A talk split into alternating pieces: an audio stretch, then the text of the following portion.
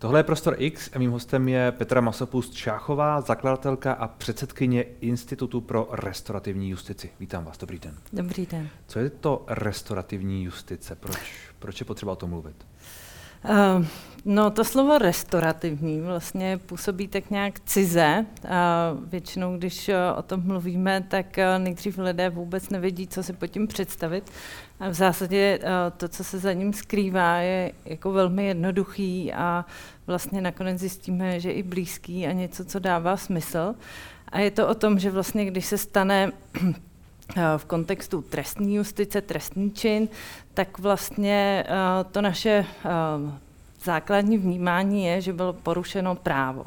Ale restaurativní justice říká, že vedle toho byly narušeny mezilidské vztahy, že někomu vznikla újma, z toho vznikají nějaké potřeby a že někdo je za to odpovědný. A současně restaurativní justice říká, že pokud budeme hledat nějaké řešení té dané věci, tak ti, kteřích se to dotklo, by měli mít minimálně příležitost se do řešení té dané věci zapojit. To znamená oběti. Oběť i pachatel, případně další lidé. A to se teď neděje? To, jak to probíhá teď, nereflektuje tohle? No, my vlastně ten trestní systém máme nastavený tak, že ten hlavní účel, proč vůbec to trestní právo máme, je kvůli tomu, abychom nalezli a potrestali pachatele. A od toho se to vlastně celé odvíjí. To je nějaký jako směr, záměr, který máme, který jsme si jako společnost vytyčili.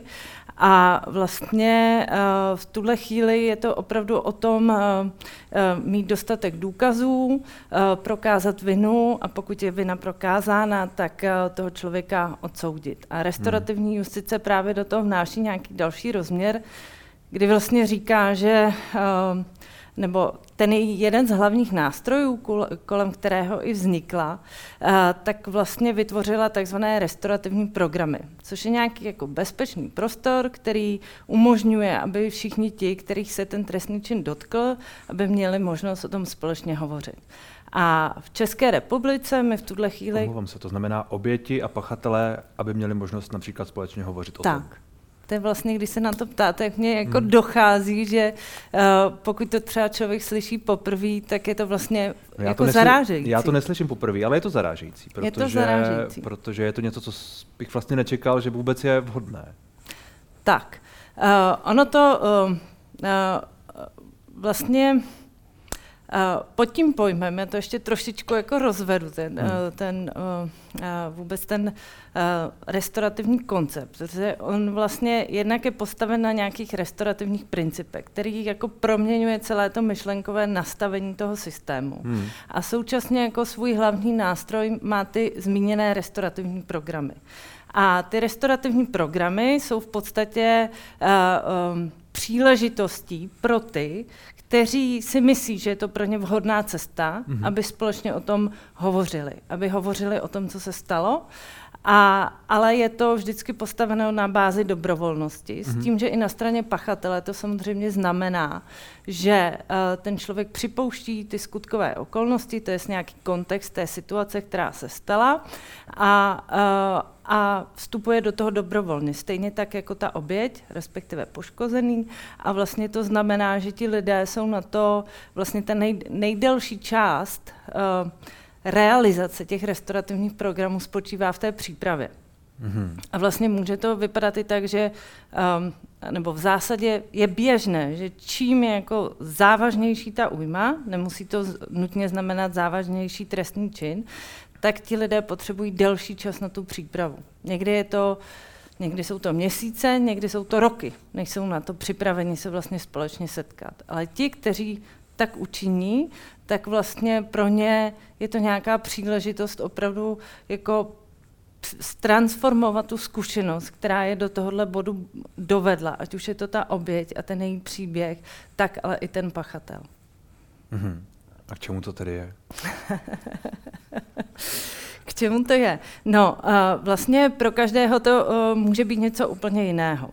A co se týče vlastně restaurativní justice, tak jak vznikla, tak ten velký důraz je na to, co potřebuje oběť. A to je něco, na co my se moc neptáme, co potřebuje oběť. A vlastně si myslíme, že tu spravedlnost nalezneme tím, že potrestáme toho pachatele. V zásadě jako oběť v současné době má nějaká svá procesní práva, ale to její hlavní, její hlavní právo, které může uplatnit v tom trestním řízení, je, že uplatní takzvaný nárok na náhradu škody nebo nemajetkové újmy, to se vlastně nějakým způsobem finančně ohodnotí a s tím ona odejde. Ale restorativní justice říká, že ti lidé, aby tu zkušenost mohli nějakým způsobem jako zpracovat a vypořádat se s ní, tak potřebují mnohem víc a vlastně na to se ta restorativní justice zaměřuje. Co ti lidé potřebují a vlastně ty restorativní programy i dávají jako příležitost a prostor tohleto vyřknout. A vlastně pro každého to pak může znamenat i něco úplně jiného. A chápu to správně, že ten restorativní program nebo ta celá idea nenahrazuje to, co teď probíhá? Že to není tak, že ten pachatel nebude odsouzen například, ale že vedle toho tedy ještě proběhne tohle, které to nějakým způsobem doplní tak, aby například ta oběť byla vyslyšena, její potřeby a tak dále. Mm-hmm.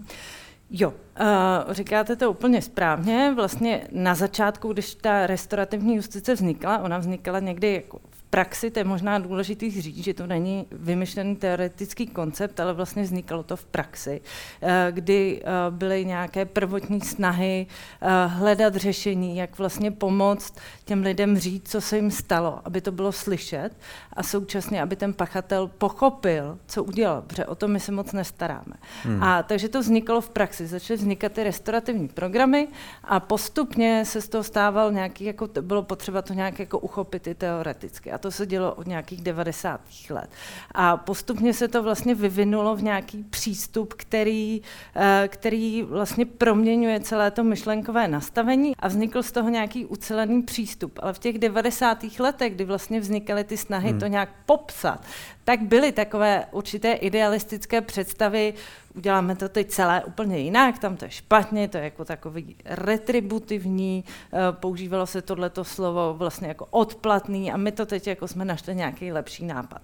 No, ale vlastně z toho takového mládí, ta restorativní, rebelského mládí, ta restorativní justice nějakým způsobem vystřízlivěla a v tuhle chvíli vlastně ten vývoj tam, kde je to teď, za těch dalších 30-40 let, tak ten přístup je vlastně najít nějakou ideální formu propojení obou těch přístupů.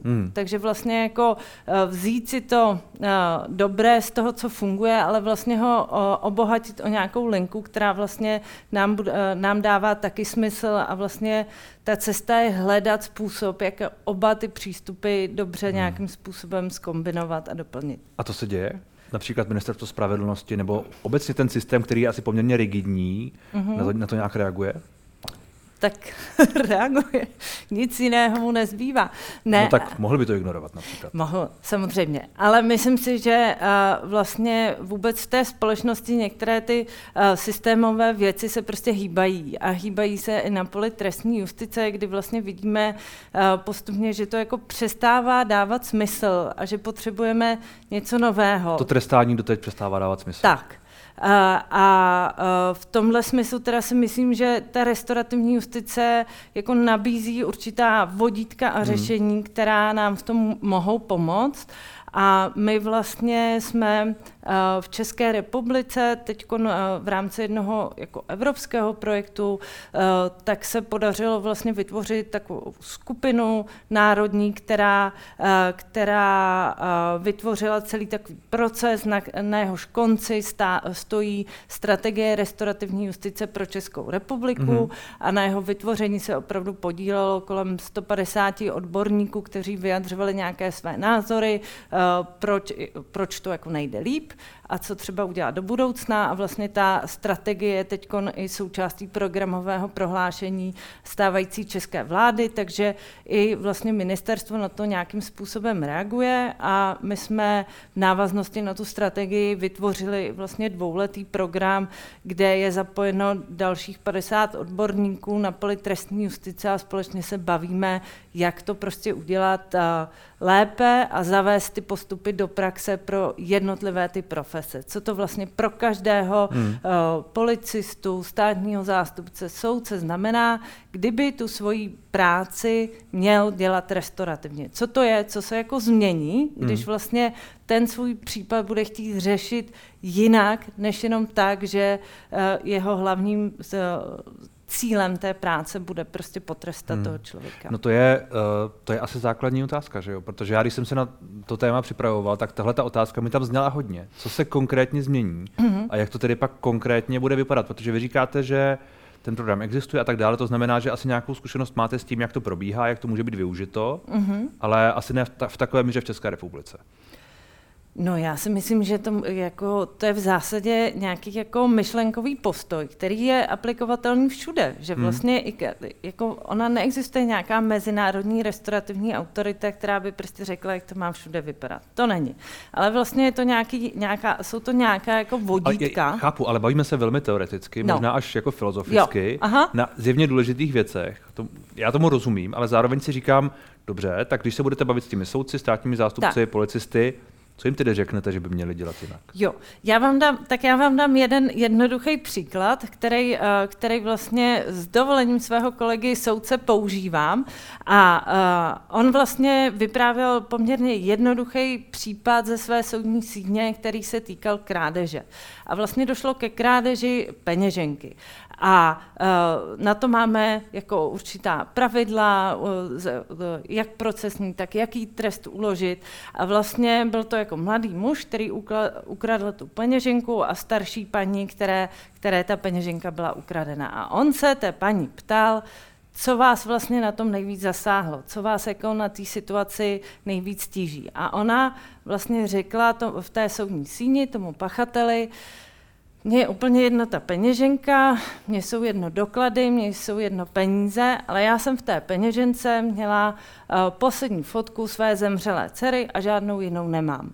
A vlastně v tu chvíli teprve ten člověk jako pochopil, že to není nějaká jedna obyčejná peněženka, že prostě každá ta peněženka má nějaký svůj příběh. A vlastně teprve v tu chvíli mu začalo jako docházet, co v životě někoho jiného způsobil. A vlastně to je jakoby na té obecné úrovni, si myslím, hrozně jako důležité. Že... Čili jde o to, aby třeba padly tyhle otázky i v rámci toho procesu? Tak, aby třeba padaly takovéhle otázky. Ono to nějakým způsobem už jde jako v tuhle chvíli dělat.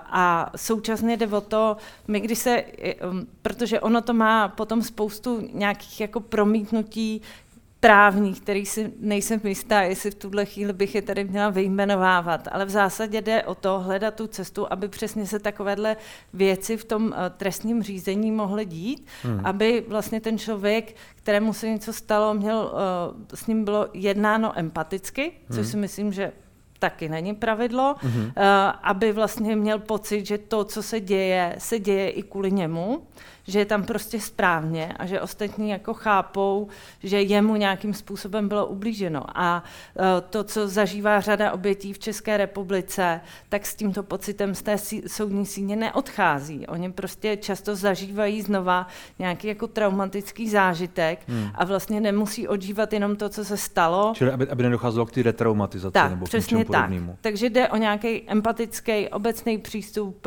k lidem, co se jim stalo, kteří jsou v té pozici té oběti. To je jedna věc. A druhá věc je, aby to trestní řízení směřovalo i k tomu, aby ten člověk jako pochopil, co tím svým trestným činem udělal. A vlastně my tuhle chvíli to, co jako na co ta restaurativní justice upozorňuje, je, že my když jako řekneme, vy jste vinen, tak jako to může tím člověkem úplně nějak jako projít. To vůbec jako nemusí nějak jako zavnímat. A často se může stát i, že bude říkat, no já jsem v tom jako nevinně. Jo, tohle se stalo a tak. Ale vlastně té restaurativní justice jde o to, aby ten člověk prostě pochopil, co tím svým trestným činem způsobil někomu jinému. Takže to jsou takové jako obecnější věci, ale v těch, a to jde opravdu jako promítnout do celého toho procesu, jako jak bude každý ten profesionál vlastně v té věci postupovat. A to už jsou jako hodně právní věci, do kterých si myslím, že není potřeba zacházet, ale když se jako podíváme ještě dovnitř těch restaurativních programů, co se tam odehrává, tak vlastně jako pro ty oběti je hodně důležité mít nějaký bezpečný prostor, kde mohou prostě říct, co se jim stalo. A to proto není v té soudní síni úplně přesně takhle jako prostor. Takže jde o to, aby ten člověk prostě mohl říct, tohle se mi stalo a stalo se mi to v důsledku toho, co ty si mi udělal. A to je jako hrozně silnej jako mechanismus, který má opravdu nějaký jako potenciál pro spoustu jako vnitřních změn, jak na straně té oběti, tak toho pachatele. A každý v tom může nacházet něco trošku jiného. To je vlastně taky jako psychologický aspekt. Je to nějaký jako psychologický. Terapeutický, řekněme. Tak, a jako vždy to míří dovnitř jako toho emočního světa těch jednotlivých lidí. Ale jako není to možno zase stotožňovat s terapií. Můžeme říct, že to může mít nějaké jako prvky toho, anebo to může směřovat, vést k nějaké terapii, ale jako samo o sobě tohle není jako terapeutický nástroj. A má to potenciálně nějaký vliv i na tresty a na to, jak se třeba díváme na ty obviněné nebo na ty pachatele a tak dále? Protože vy jste zmínila, že cílem trestního řízení v tuhle chvíli je spravedlnost nebo hlavně potrestat toho pachatele, ale pachatel se trestá i proto, aby to bylo nějak odstrašující a tak dále. Ta retributivní část přece může být taky důležitá, že když vidíme, že někdo něco spáchal, něco udělal, tak to, že dostal 5 let, 10 let, anebo komický nízký trest třeba za znásilnění, tak jako asi má taky nějaký vliv, čili s tím se taky nějak pracuje.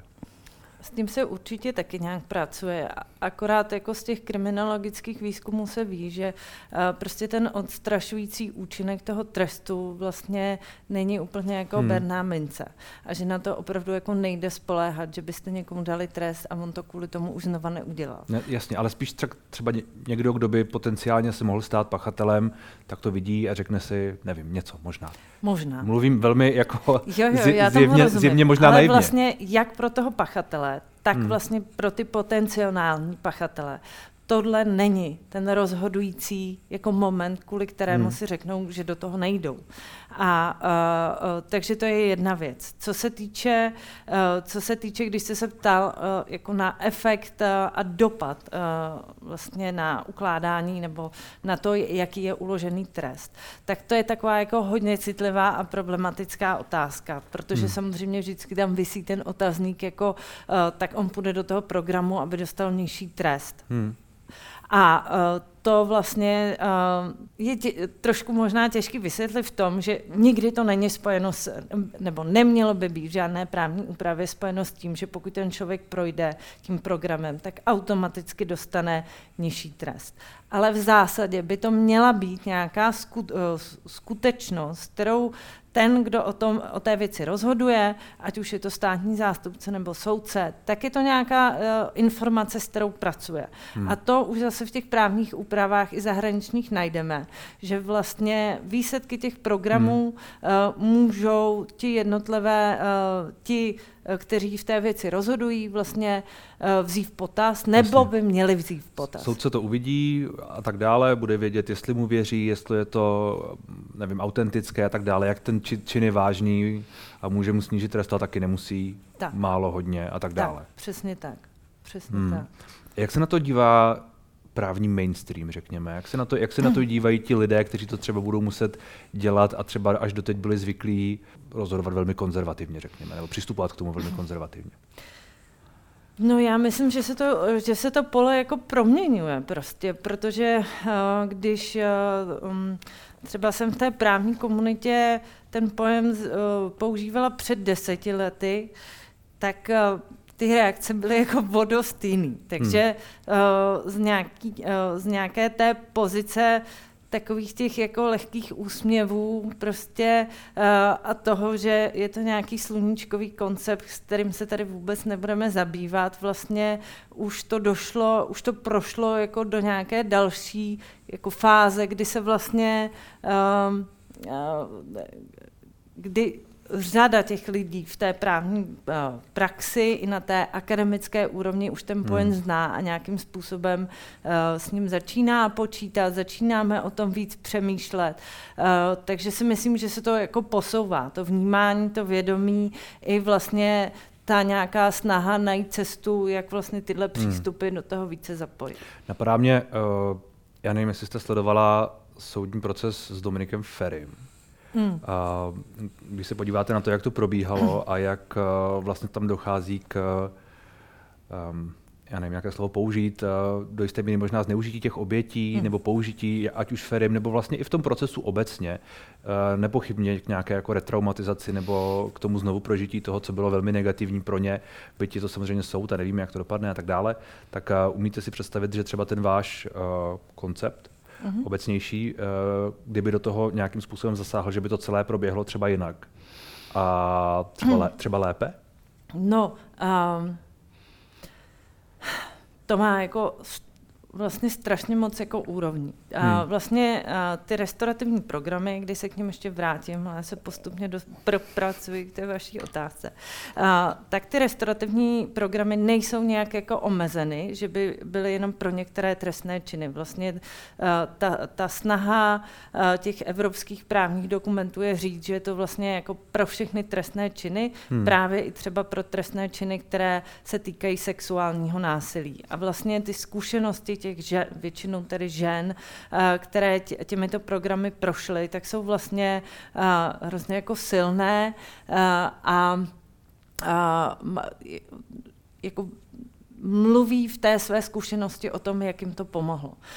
Z řady ohledů, kdy se vlastně jako dostávají, kdy mluví o tom, že se dostávají z nějaké bezmocné situace, pozice, kdy vlastně bylo opravdu jako narušena nějaká nejintimnější, nejniternější sféra vlastně našeho nějakého lidského bytí, tak vlastně mluví o tom, že možnost vlastně jako si stoupnout, postavit se před toho člověka a říct mu, podívej, tohle jsi mi udělal, ale já jsem schopná jít dál.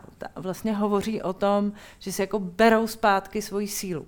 A to mně přijde jako hodně významný. Takže tím chci říct, že ta využitelnost těch programů je i pro takové trestné činy, u kterých si to třeba vůbec nedovedeme na první dobrou představit. My máme třeba i zkušenosti s kolegy z Finska, kteří mají program, kde se setkávají rodinní příslušníci, jimž byl někdo zavražděn s těmi pachateli a vlastně hovoří i o těchto zážitcích, co to pro ně znamenalo takovým programem projít, v čem jim to jako pomohlo. Kdy třeba jeden ten tatínek hovořil o tom, že se vlastně po 4 roky budil z nenávistí a že ta nenávist ho prostě stravovala a že vlastně možnost mluvit s tím člověkem pro něj neznamenalo, že mu třeba odpustí. On říkal, nemusím odpustit, ale nemusím ani nenávidět. A tím chci jenom říct, že vlastně každý, který si tou zkušeností projde, v tom může najít něco jiného. Když se vrátím k té vaší otázce, která se týkala toho případu Dominika Ferryho, tak tam vlastně to má jako na úrovni toho práva spoustu rovin. Ta začíná vlastně už tam, jakým způsobem vůbec pracujeme s tou definicí toho znásilnění, což je vlastně v tuhle chvíli velmi diskutovaná otázka i v České republice.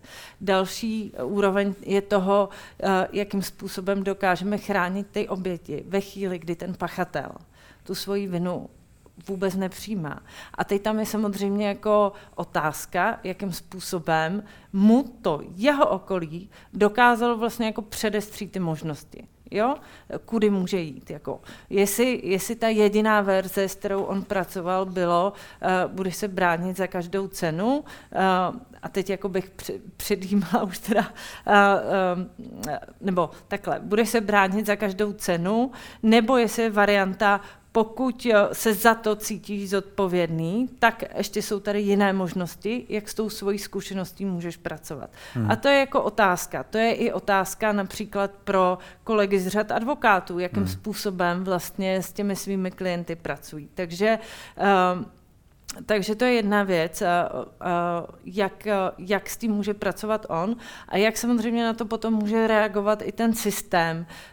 A ve chvíli, kdy ten člověk opravdu nejde naproti té své odpovědnosti, pokud je to ten případ, tak si myslím, že i ten systém s tím vlastně může umět pracovat restaurativně. A to už je...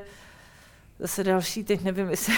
Ne, já to chápu, ale zároveň tam to tedy chce nepochybně změnu v tom myšlení a v tom chování od v podstatě všech článků, a vy jste to říkala opakovaně, ale tady to asi je možná docela dobře vidět, od v podstatě všech článků toho procesu, od policistů, od žalobce, od obhájců, od advokátů, od státního zástupce a tak dále, od soudce pak samozřejmě, ale to je možná až ten poslední článek, protože do té doby ty ženy a tak dále musí všichni projít tím procesem, ve kterém se můžou dít, a já neříkám, že se děli, ale můžou se dít a víme ze zkušeností advokátů, kteří se tomu věnují, že v jiných případech to tak je, že prostě jako to neprobíhá úplně ideálně, že?